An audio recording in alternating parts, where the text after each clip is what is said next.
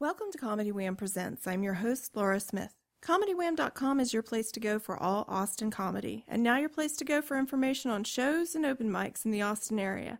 Comedy Wham Presents is how we bring you glimpses into the lives of comedians in and around Austin, and sometimes other countries. My guest today has appeared on Montreal's Just for Laughs, Jeff Ross's Roast Battle, and I became familiar with him when he was on Rude Dudes podcast. His new album, Straight White Fail, debuted at number one on iTunes and was listed on Interrobang's 11 Best Com- Comedy Albums of 2019 and has been nominated for a Juno Award for Comedy Album of the Year. He also happens to have my favorite bio on Twitter. Joining us all the way from up in Toronto, Canada, Comedy Wham presents Jarrett Campbell. I almost did that. Hello. I almost did that right. I think he sounded all right. Thanks. How are you today?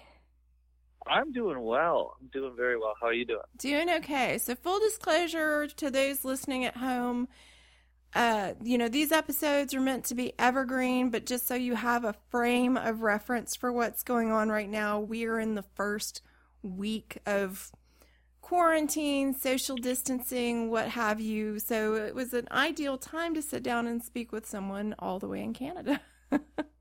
How's it going over there? It's going. It's quiet. Um, yeah. Said I'm I'm I'm just sitting here in a robe. I'm r- rolling a joint. so things things aren't that unusual. I mean, my day would only really change around 7 p.m. when I Right. start getting ready to go out. So Right. That's been Yeah, my guilt too. right. I, I work from home right now and so my only change happens around five o'clock in the afternoon when I can't leave.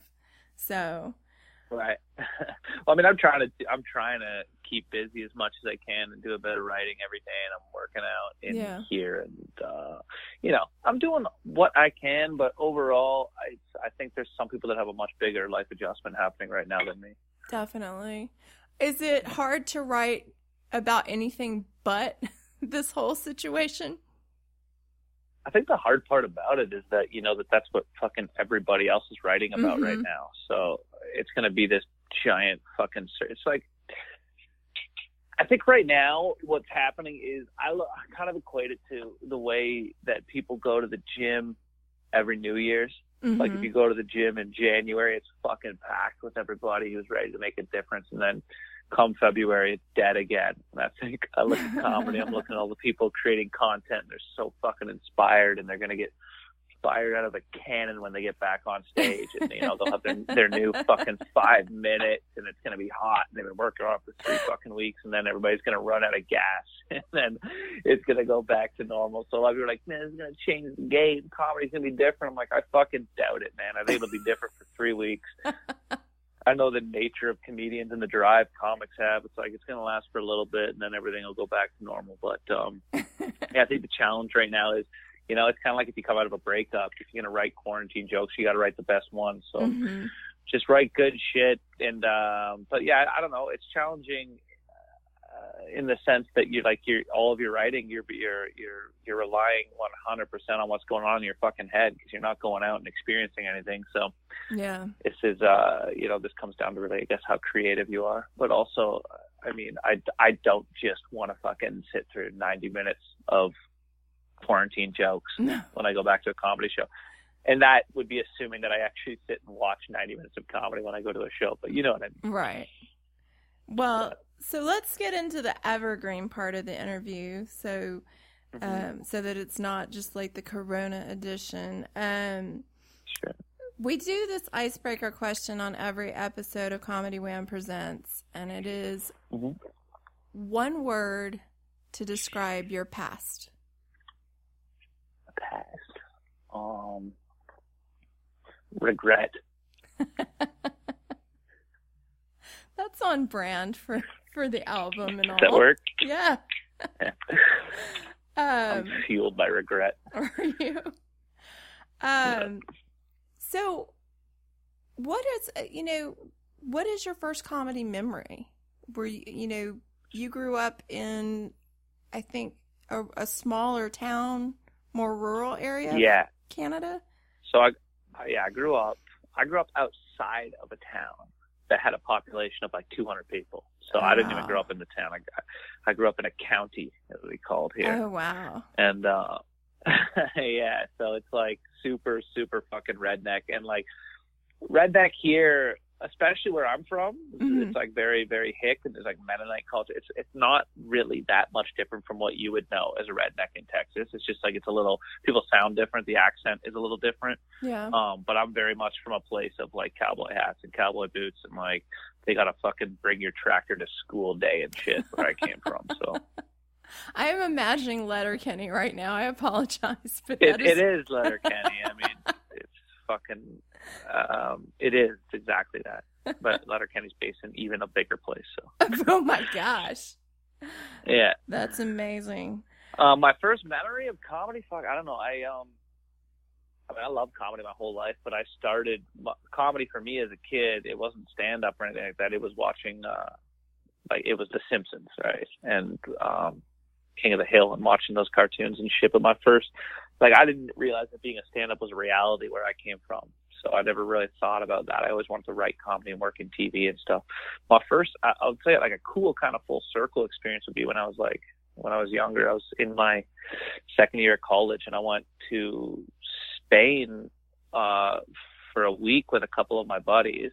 Um, and like I remember on the plane, I got I was watching Jim Jeffries' first special mm-hmm. on the plane, and that was before that was this was like three or four years before I ever even tried stand up comedy. And I just remember watching the special and fucking dying and loving it. And then uh, fast forward to this year, and I got to do the Jim Jeffries Gala and, and just wow. be around him and hang out and stuff. So that was like, uh, I got like I, I did take a step back, oh, that's kind of a cool fucking leap in life, I guess.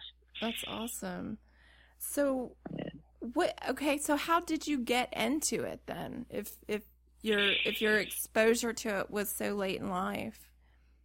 Yeah, so how I got into stand up was I like I said, I, I did from from a time when I was in high school, I was always very curious about TV. I wanted to get into TV and I had an early dream to work in adult cartoons and like make you know, work on something like Simpsons mm-hmm. shit like that. That's so I always wanted to write comedy and be a part of that uh that world and then when I thought I went to school for like a like a television broadcasting thing, and I got into TV, and I started working in TV, and then I from there I was like I I wanted to learn how to become a, a better writer, like a better joke writer, and I realized that the most organic way to write, deliver, and get feedback on jokes was stand up. So I started watching stand up, and then I became obsessed with stand up, and I would go out and I would watch stand up live all the time um, terrified to ever perform it. Like I was terrified of public speaking and shit. So I never thought I would ever talk into a microphone.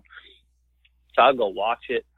And then eventually I found somebody that I had gone to school with who was into stand up a bit. And I just asked him where I could go. And, uh, he gave me the name of a room and I went there and I found it. So like I had no friends in stand up. I knew nothing about it and I just went at it alone and found an open mic and started going to that open mic every week. And then from there another show. And then and then it did not take long for stand up to just take over and become the thing. I mean, I was like immediately hooked on it, and then it ruined my life.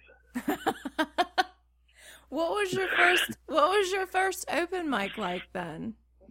I'll tell you the first thing I ever said on stage. I okay. went, I went on stage. I'll never forget it because in my mind is how far I was from understanding what I actually had to do. I thought that what I'm about to tell you was a joke, and you'll see how far it is from actually being a joke. So I go on stage and I'm like pretty, I feel pretty good about what looks like five minutes on a piece of paper. Mm-hmm. And I went up and I said something like, I'm like, oh, hey guys, I'm so, so happy to be here tonight. Um, I, I couldn't stop crying earlier. So eventually I just had to stop masturbating. So I thought that was a joke. I said that. and of course it fucking just flat, right? Like, nah, it's just, and this is like an open mic with other comics. They're all young comics, but they've been doing it. They don't know who the fuck I am. I'm wearing like a leather coat. I got my hair. Up. I look like an asshole. And like nobody immediately, nobody likes me from the moment I walk into the room. And then I go on stage and I say that, and everything got so fucking real in that first ten seconds for me. And I realized in a heartbeat how fucking how hard this was going to be, and how far I was from actually being a funny person or knowing how to write a joke. Um, so I kind of choked my way through that set, and I just kept coming and coming and coming and coming. And then after a while, I I, I learned kind of how to write it. I'm still not convinced I know how to write a joke at all, but I always ask people Yeah. when they say their first open mic bombed, um, which I'm assuming that's how you're describing that. Uh, Mhm. how do you go back then? Like, I know a lot of people if they if if a joke hits with their first open mic, that that rush and everything. How do you go back if, uh, after the first bomb? When it doesn't fucking when it doesn't hit, Mhm. um, alcohol. You just keep drinking. But was it the desire to keep writing? Like, what was it about? like I- I knew that. Oh well, I mean, so like I said, I I become obsessed with comedy, and like that started with a big part of it. When I was listening to a lot of podcasts. So I was Mhm. listening. This is kind of when podcasts were really booming and taking off with comedians, and I was um. So I really got into kind of understanding the whole grind of comedy, and I always remember comedians talking about how like you really didn't get taken seriously until you've been doing comedy for like ten years and all that, and I just knew that in order to ever get even remotely good at this, that it, it was all about repetition and stage time, and you know, stage time was invaluable, and they had to go up there. So I understood enough to know that I was going to take a beating for a long fucking time in order to get to a good place. So I just, I just kept that in mind, and I just kept going out, Gotcha. and then eventually, uh, so I was trying to fucking roll a joint here, and I'm just licking a pit. I just got weed all in my mouth. Did you wash your Um, hands before you rolled it? Oh fuck. oh fuck. Uh, You can't yeah, use no, hand sanitizer on those. That's a. It's not good. No. Ah, fuck, I don't know. I think this might just be it for me. I'm gonna die live on your fucking podcast. Oh my god, that would Um, that would yeah, be no, the the big that- blow up for us, right? No, yeah, you think that's gonna break? Nobody dies on a podcast. stop. Yeah, no. Anyways, yeah, the, the the whole thing for me was just like I, I kind of I understood and appreciated the grind, and I really liked the idea of not getting respect out of something until you actually genuinely became good at it. I really like that about stand up, which has changed now. I mean, nowadays in stand up, it's not. Yeah, it's not necessarily about being good, but you think You the know. internet and and everyone having access to videos, phones, and all of that is part of that? Um, I think that there's a, been just a shift in like, like when I started, it was very much like you. Res- I, I had a lot of respect for older comics and stuff, and people who have put the work in. Um, I see now like people like people have rooms now where they're like no bumps, which means like if you're like it- like 'cause it's all about Mhm. inclusive and everybody feeling good, which means like if a fucking guy who's been doing comedy for 20 years and is awesome shows up, like no bumps, like this guy who's been doing it Oh, for four months, he needs to go up next. Because, and it's like what the fuck? Like I I just miss the days when you could have your feelings hurt and you know feel less than, and then feel like you have to like go home and sit on the edge of your bed and write through the night and try to get funnier because you fucking knew that it mattered. Like there was just more Right. I'm not going to say competition about, it, but it was like, you know, your feelings weren't as protected. It was, I, I thought that you got funnier the more you got hurt. Right. and now I feel like a lot of these rooms I go to, it's like they're really protecting comics from being hurt. And a big part of that is people believing that they're ready to do anything and to do any amount of time when they're one year in. I mean, I was fucking terrified to do 20 minutes when I was a year in or anything like that. But you see people headlining shows and calling themselves headliners. And I'm like, when the fuck did somebody become a headliner after nine months? When the fuck did that become a thing? Right. Yeah, there there should definitely be a, a recommended gestation period. Maybe might be a good way to put it. Yeah, For a comedian. For some, some people get better quicker, but like I, I, I'm pretty sure I was fucking awful for a long time, and uh, that's not the case for a lot of people. Some people are gonna, some people are naturally really funny. Some people find their stride quicker. I get that. I just, you know, I, I guess I, I kind of liked the element of the grind, and it still is there, obviously. Mhm. I just think that there's a lot of support in comedy now, and a lot of, I don't think. I think when you support mediocrity and you and you you high five someone after they had a dog shit set and tell them that it was amazing, you're not doing anything for the art. Right. So, how long how long have you how long have you been doing comedy first? I, I haven't established that for the audience yet. I will have been doing comedy for nine years next month, Okay. And then so I still haven't hit that ten years. So I don't expect you to respect me. no, oh, yeah, I'm gonna hang up now. See? Um, Okay. no. Uh, how long were you into you know, doing the open mics and and the grind before you felt like, okay, I've got this. This is something that I really can do. Um, I I was fortunate. Well, a thing that I did for so I I did my I did I would have done shows for a few years before I really started seeing any money or getting paid at all for it. Mm-hmm. Um, like I had a full time day job, and I would go out and do stand up all night and go to work hungover and just rinse and repeat every day.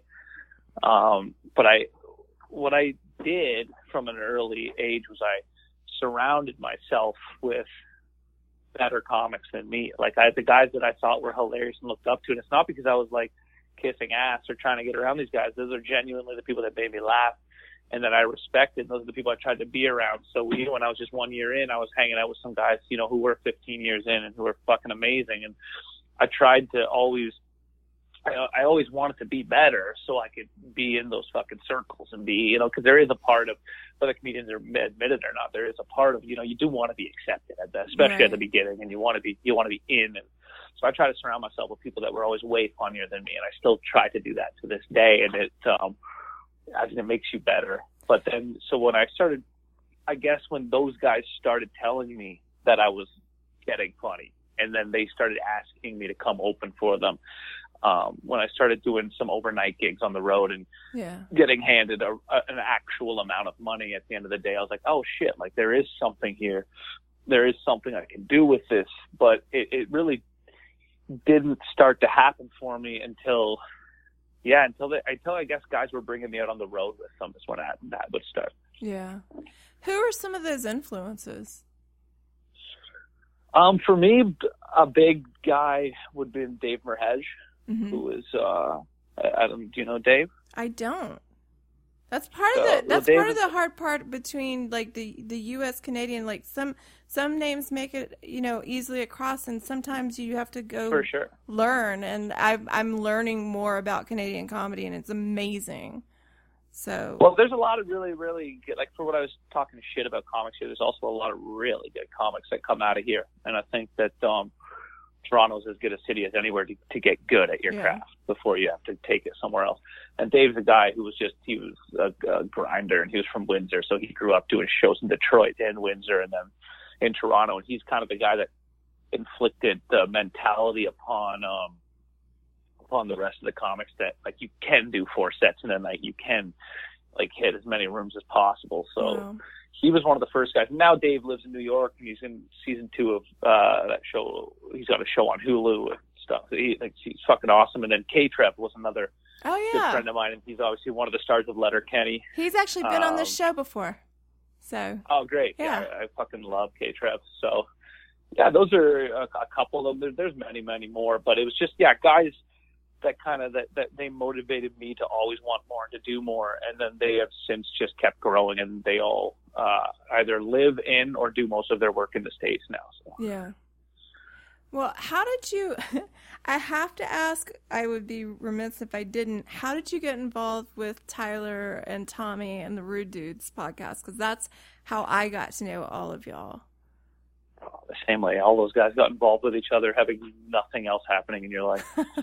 they um I Tyler was actually Tyler I, I should actually throw in there as one of the guys that he, he was like an older comic had been around for a minute when I started uh, hanging out with him and he put me on his uh small festival that he runs up in like the cottage country which has now become like his label the Mhm. cottage comedy digital so he was a guy that put me on a lot of shows early on he was one of the first people to actually pay me real money to do stand up so he kind of took me under his wing, which he does do a lot with a lot of young comics. He's always been a good Yeah. supporter of of like fresh talent. He's good at finding people who are going to be good, whether they're there yet or not. hmm And uh, he kind of brought me in, and through him, I met Tom, and then Tom and I were just kind of kindred spirits because we were absolute fucking disasters. Like we, this the moment he put the two of us in a room together, it was like Tommy and I. It was problematic. I mean, that podcast had to fucking end. That had to end. And like For I, the sake of your livers.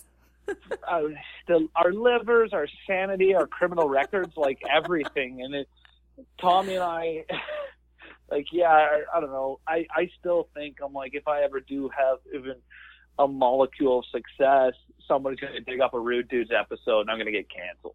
So I, I think that that you listen to enough of it to know it's all there.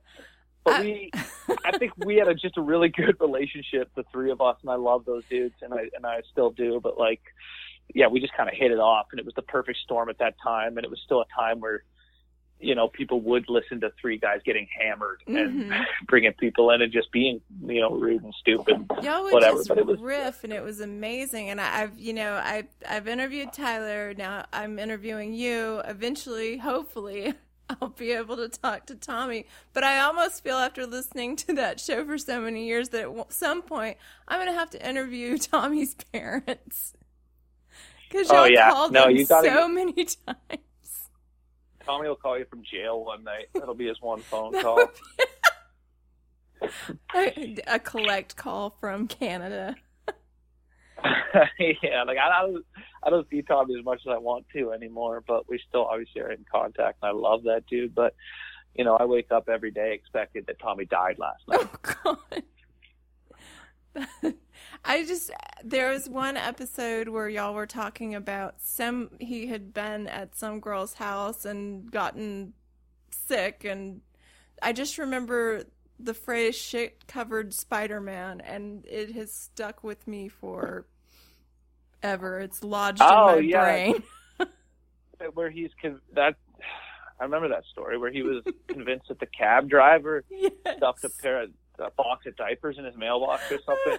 Some impossible scenario that could only happen to Tommy, but yeah, he shit in the girl's bed, I think, Yeah. and then he had a he sneaked out of her house or something like that. But that's all true. Like I'll, I'll like I remember one time I was hanging out with friends at my place at night, and I had finally gone into my room, and it was like the morning, and one of my friends opened my door. He's like, "Hey, buddy, Tommy's asleep on the toilet. Is that all right?" Or and I was like, "Yeah, man, just leave him, just leave him." And then as soon as he shut the door, I just had this flash of all people that have died on a fucking toilet, and I was like, "Oh Jesus. fuck, I'm gonna go have have a look."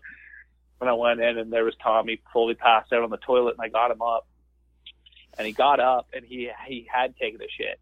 and uh, he just got up, pulled his pants up, and then went and passed out on my couch. And I was like, I don't know if he shit after he fell asleep or if he had shit. I don't know what happened, but that was just partying with Tommy was always gross and fucking weird. So You're a good friend. You're a very good I mean- I think that's more I feared the liabilities of how it would be attached to my toilet. So let's get into. So I've listened to Straight White uh, Fail so many times. I think I've listened to it probably five times now. Oh my god, I'm so sorry. No, no, no. I I I only listen to things I enjoy more than once. Um, I appreciate that. and uh, I have to say, like, you are an amazing storyteller. Uh, your analogies are just flawless. And the other thing that I noticed that you do is you make it very easy for audiences in Canada or in America to uh, you know, understand exactly what you're talking about, describe. Like you, you translate well. Mhm. Uh, you might make Right. a local reference, but you'll you'll you'll grab at something from the states to kind of put it into perspective. Is that something that you've a skill you picked up, or Um, I think I've always tried to be conscious about writing the type of comedy that works everywhere. Um, There's, I think it was like Karen Kilgariff that said way back in the day, like local jokes get you local work, which is the Mhm. truest shit ever. And you see it all the time. You see comics who live in the city and then they, they cannot go and do 20 minutes out in the country. right? Or you see someone who, who only does small towns and then they, they don't know how the fuck to talk to a group of people who are a little more with the times in the city. So I find it's very important to write shit that is universally funny Mhm. and not just for, especially when you're talking about just regions. Like you don't want something to only be able to be funny in the States or only be funny in Canada or only be funny in Australia. Like you want shit that's funny and to a degree relatable Mhm. whether it's directly or indirectly to everybody.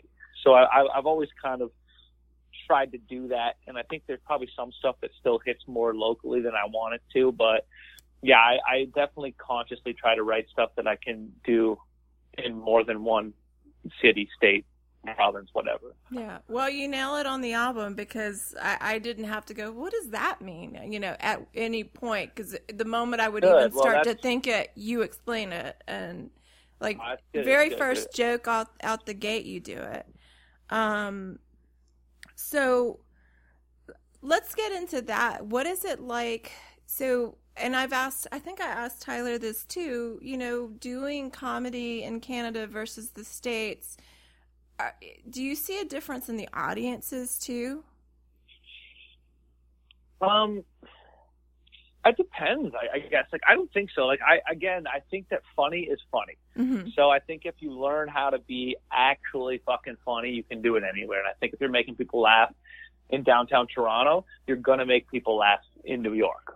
And I Right. find that they're very much similar. Of course, there's there's small differences, and there's like I remember my first time, and I was very new to comedy at this time. But my first time going down to Atlanta and like doing comedy in Georgia and all that, and obviously just the main difference being, you know, like I did. So I'll tell you actually quick. I was this was I was maybe like one year into comedy, and I was in Atlanta, and my it was with two other comics. One comic went off to a club to do a set, me and this other comic went to another room, and it was an all black room. Mm-hmm. And an all black room in Atlanta, Georgia is different than an all black room in Toronto, right? Like Right. it's just it's, there's a lot of differences there.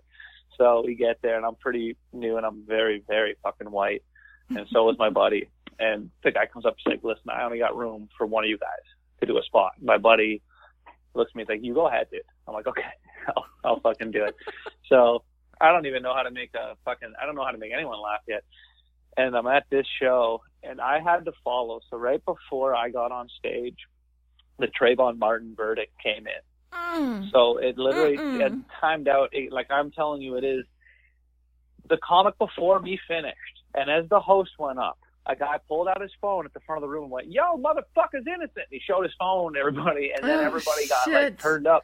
And then everybody pulled their phone. It was literally had just come in, and they're like, "And here's this white kid from Canada." And I had to come up there and just eat shit for the next what felt like an hour, but it was probably fucking five minutes. Oh my gosh. And I that in that moment I was like, oh, I'm not ready to fucking perform here because I don't know how to be funny yet. Like I don't know how to just come out here and make this crowd laugh. I very I know how to talk very specifically about the little fucking things that I've tried to write and tried to get my head around so far. Um, I think that now I, I'm not saying I would go in there and do a good job, but I'd be able to handle that situation better. I'd be more able to make fun of the fact that I'm the guy there in that moment and everything. So there's just there's there's things you learn and I and there's definitely different audiences, but I think you can find those different audiences. You don't have to travel to a different country; that you can find those all within whatever city you're in. You're going to hit different rooms and different types of people. But I think that between I think Americans just appreciate comedy. So when you find when you're fucking funny down there, they'll they'll know that, yeah. and uh, and I think that that comes across. Well, I don't even. I'm still. I'm still reeling that you had to follow. You know, I'm. There's a handful of verdicts that you wouldn't want to follow in this country. Maybe the OJ verdict. Maybe that Yeah. one, and and like you know the the trial, the Rodney King trial. You know, just whew. So, yeah, that that one's got that's probably up there. But that was like an eye opener for me in terms of like, oh, I'm I'm not ready. Well, you you definitely that's definitely a lesson and you know if you can do that, if you can get through Mhm. that, you can get through anything. Yeah, yeah. I mean, you're you'll survive Corona no problem now. Uh, I think so. I've been writing some killer Corona jokes. Killer Corona is your new album. Uh, we've just named it here. Uh, okay. so, what what's it's hard to ask anyone what's next right now because you know it feels like everything is on hold. But Yeah. pretend right now Mm-hmm. that we're not That in a pandemic. What's that? I'm No, sorry. yeah. Yeah, pretend we're not in the midst of a pandemic. Um, what what's on the horizon for you? Oh, well, I have a big. I had a tour coming up that's been Mhm. canceled. Um, but I'm currently in the process. Again, weird timing of getting my visa so that I can start actually working in the state. Oh, good. Um, so, so that's my next step is to start, uh, uh, getting down there and getting out of Toronto and getting out of Canada. So Yeah. weird time for that to happen. I'm in the middle of the process, so I have no idea what the fuck's going to happen with that right now. Obviously, it's going to take some time, but that was kind of it. I got this, finally got this album out, and I, you know, did uh, got a couple more festivals under my belt and everything, and then Mhm. finally went ahead with with the visa once I had the credits to do so. So that'll still come through, and it'll still happen. Who knows when and in what capacity, but. Um, yeah, the goal is to just start working more. Right. Yeah, I know you were nominated for Comedy Album of the Year with the Juno Awards, and they were supposed to take place uh, this past Sunday, correct? And they have been either canceled or postponed. So I'm just going to say you won, and congratulations. Thanks. um, Cheers. you can you can give your I accept. acceptance speech now. Um, uh, no, yeah, it's too bad that that happened. I mean, like, I don't know what's happening with it. They haven't they haven't really announced anything. It's I don't know that it's postponed. I don't think the whole thing is going to happen again, but I think they're figuring out a way to like honor the winners and whatever. mhm. So we'll see. The other comics nominated are all really, really fucking funny. So it's like it's a good, strong pool of people to be in. So whatever happens, happens. It was cool to be to be considered. yeah. So I again, like it's just another example of everybody's kind of getting fucked over right now, and not everyone's shit is in limbo at the moment. So Well, yeah, it's it feels like you know the trajectory of you you were you're blowing up right now, and it's it's just been put on you know an undetermined Yeah, amount of time hold. yeah, I, and I was I, yeah I had some things also coming up, some people I was meeting with, and on my tour that were coming out to see me and whatnot. I had a, a few things that were supposed to be happening um, that were falling in line with everything that's been going so well at the moment, and yeah, it's all kind of on hold now. So we'll see. Maybe maybe I'll pick the pieces up. Maybe I'll just pack it in, and this will be the last time I talk about comedy to anybody. no, don't put that on me. I, I I do not want to be blamed for killing the career of Jarrett Campbell. yeah, you just can the episode. Doesn't even air. Yeah. It, it just goes in the, it goes in the Disney vault. No. Um, so what are you doing to pass the time during your quarantine besides joke writing? Um, doing that. I mean, I'm doing yoga with my girlfriend. Mhm. We're just we're doing yoga every day. I'm trying to like stay in shape right now. Um, I haven't been drink. I haven't been drinking this year, so that's a thing that's kind of new to me. So that's been actually a big bonus during this quarantine is that I'm not looking for booze and trying to get booze into me. So it's I'm actually getting up. I'm reading a, a lot. I'm reading Oh, a lot right now.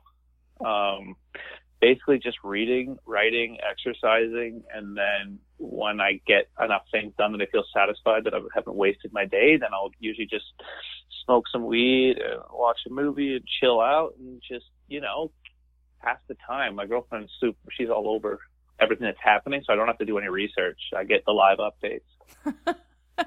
is it a, is it a tense kind of situation there with with every single I know I have had a hard time not obsessing over it.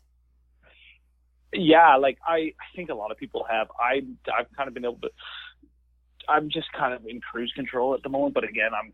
It, it's around me all the time, so I, I am kept very, very, very much in the loop. So Mhm. I, I know what's going on. I think it, there you see varying uh, attitudes around here. Some people are panicking. Some people still aren't taking it seriously. Some people are, uh, you know, carrying on almost business as usual Right. uh, a lot of people are trying to acquire kind of like workers' comp for Yeah. not being able to work, and the government the government here is trying to provide artists with some money to make, which is Oh, that's nice. uh, proven. It's it's yeah, it's really funny though. You have a lot of comics that are trying to apply for uh, these like this kind of workers' compensation, and it's like these are people that are going to end up making more money during the virus than they ever actually did perform it. So I think that's hilarious. um so okay we'll we'll put the pause on on the the quarantine again and i'll ask Yeah, you this agreed. like what would you what what are some things that you still want to do that you haven't done yet Um, I want to do a special at, at some point, like an actual filmed special, not just an album. Um, I would like to. I know it's not really the basis of anything anymore necessarily, but to do a late night show would be awesome. I um I definitely want to put out. I just want to keep producing more and more comedy. I want to tour more of the world. Yeah. I'm originally from from Germany too. Like my family is is a lot of it's European and stuff. So it'd be cool to one day go over and do a tour and kind of like be able to go over there and do do some stuff. Um, but ultimately, it's just to continue to make a living doing what I love to do. Right. Do you ever think about? I know that you said initially you had wanted to write for television and and for cartoons and things of that nature. Do you still ever think about doing that? Oh, for sure. And I've actually had a chance to write on a couple of shows, Okay. and I've had some cool stuff recently. I'm working with some uh, with some guys down here on some sports stuff. So I've been working on some. I don't know if you know Serge Ibaka and the Toronto Raptors, and I'm working on a show of his right now. So I am actually working in TV and writing for a few different things at any given time. Or trying to anyway. So I, I, I am still involved in TV and kind of have been for the last handful of years. So I definitely still want to work in uh, in comedy on TV, and and I would love to one day still work on a cartoon. Would be awesome. Yeah. But um, yeah, I, I definitely want to continue. I want to be able to make jokes all day. So I want to be able Mhm. to write during the day, whether that be for TV or whatever, and then do stand up at night. That's the ultimate goal. Just continue on that path. Nice. So Yeah. I'm going to ask you, like I did in the beginning of the interview, um, Mhm. one word to describe your future. Um, Kane. Pain, um, Regret I'll try to and go a little pain. more positive. Yeah, well, I have regret, and then yeah, more regret. Two words. Um, I'm gonna say productivity. okay. I think that's the big one. I want to be always, always, always producing something, always putting something out. I don't want to stand still at any point in time. I don't want to get complacent with any sort of success or anything either. I want to continue to always be moving forward. So, Excellent. is that a bad word? Does that work? There is no right answer. It's the it is the Rorschach ink blot test. Did I even say the Rorschach ink blot test of of this podcast? It is uh it Okay. is neither good nor bad. Um Right. so is there anything that you it's so hard to do this right now because of everything, but is there anything that you want to promote right now coming up? I know, I know. Other than that they uh, have to go download I would like to promote that Yeah. people wash their fucking hands, stay inside of your houses, follow the goddamn rules so that we can get back to our lives soon. That's what I want to fucking promote. I don't want to turn on the TV and see some cocksucker in swim shorts and fucking flip flops telling me that he put his dad's money into this two months ago and there's just no way he's going to lose it. I don't want to see that shit. Any, just give it up. Walk into the water, evaporate, or stay the fuck home. Feed a shark. Please do whatever you need to do. Go out there, fight the fish. I don't give a shit. Just let me get back to going outside soon. If I don't perform soon, I'm gonna kill one of the two people here. It's gonna be me. It's gonna be me. Oh my gosh. Um well We're actually doing pretty good here, though. yeah, well people do need to go and download Straight White Fail. Um where I know it's on iTunes, where else can they get it? Um, it's everywhere. It's on iTunes. You can go check it out on Spotify. You could check it out. Um, I think it's on like CD Baby. You can stream it anywhere, basically. Okay. And then how do they follow you? Uh, you can follow me on Instagram or Twitter, and it's just my name, Jarrett Campbell. So J A R R E T T Campbell. Um, yeah, it's for both Instagram and Twitter. I usually post whatever I have coming up or anything on uh, Instagram, so that's the best way to kind of stay up to date. And when you follow him on Twitter, check out that bio. It's my favorite. Um Oh, It is the best. It is the best. And I'm not even going to tell them what it is because they need to follow you. Um, great. you're you're amazing on Twitter too, so it's it's worth the follow. Um, Thank you so much. I'm glad we finally got to talk because I always I've heard such good things from Tyler over the years. Aw, he's a sweetie. It, you'd never know it from the way he uh, he roasts, but he is a sweetie. Um, yeah, he's a fraud. he's a big softy. Um, Yeah. so, all right. Well, you. This has been Comedy Wham presents Jarrett Campbell. Uh, you can find us at comedywham.com for more interviews and for shows coming up, if there ever are any again.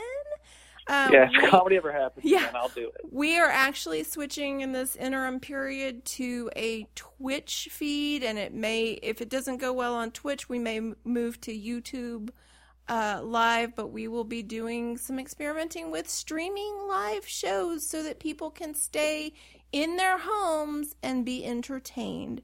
But uh, this has been Comedy Wham presents Jarrett Campbell. Jarrett, thank you so much. Thank you. Thank you. It's good to talk. It's good to talk to someone. I know. So don't go. We don't have to talk anymore. Can you just stay on the line? You can stop the podcast.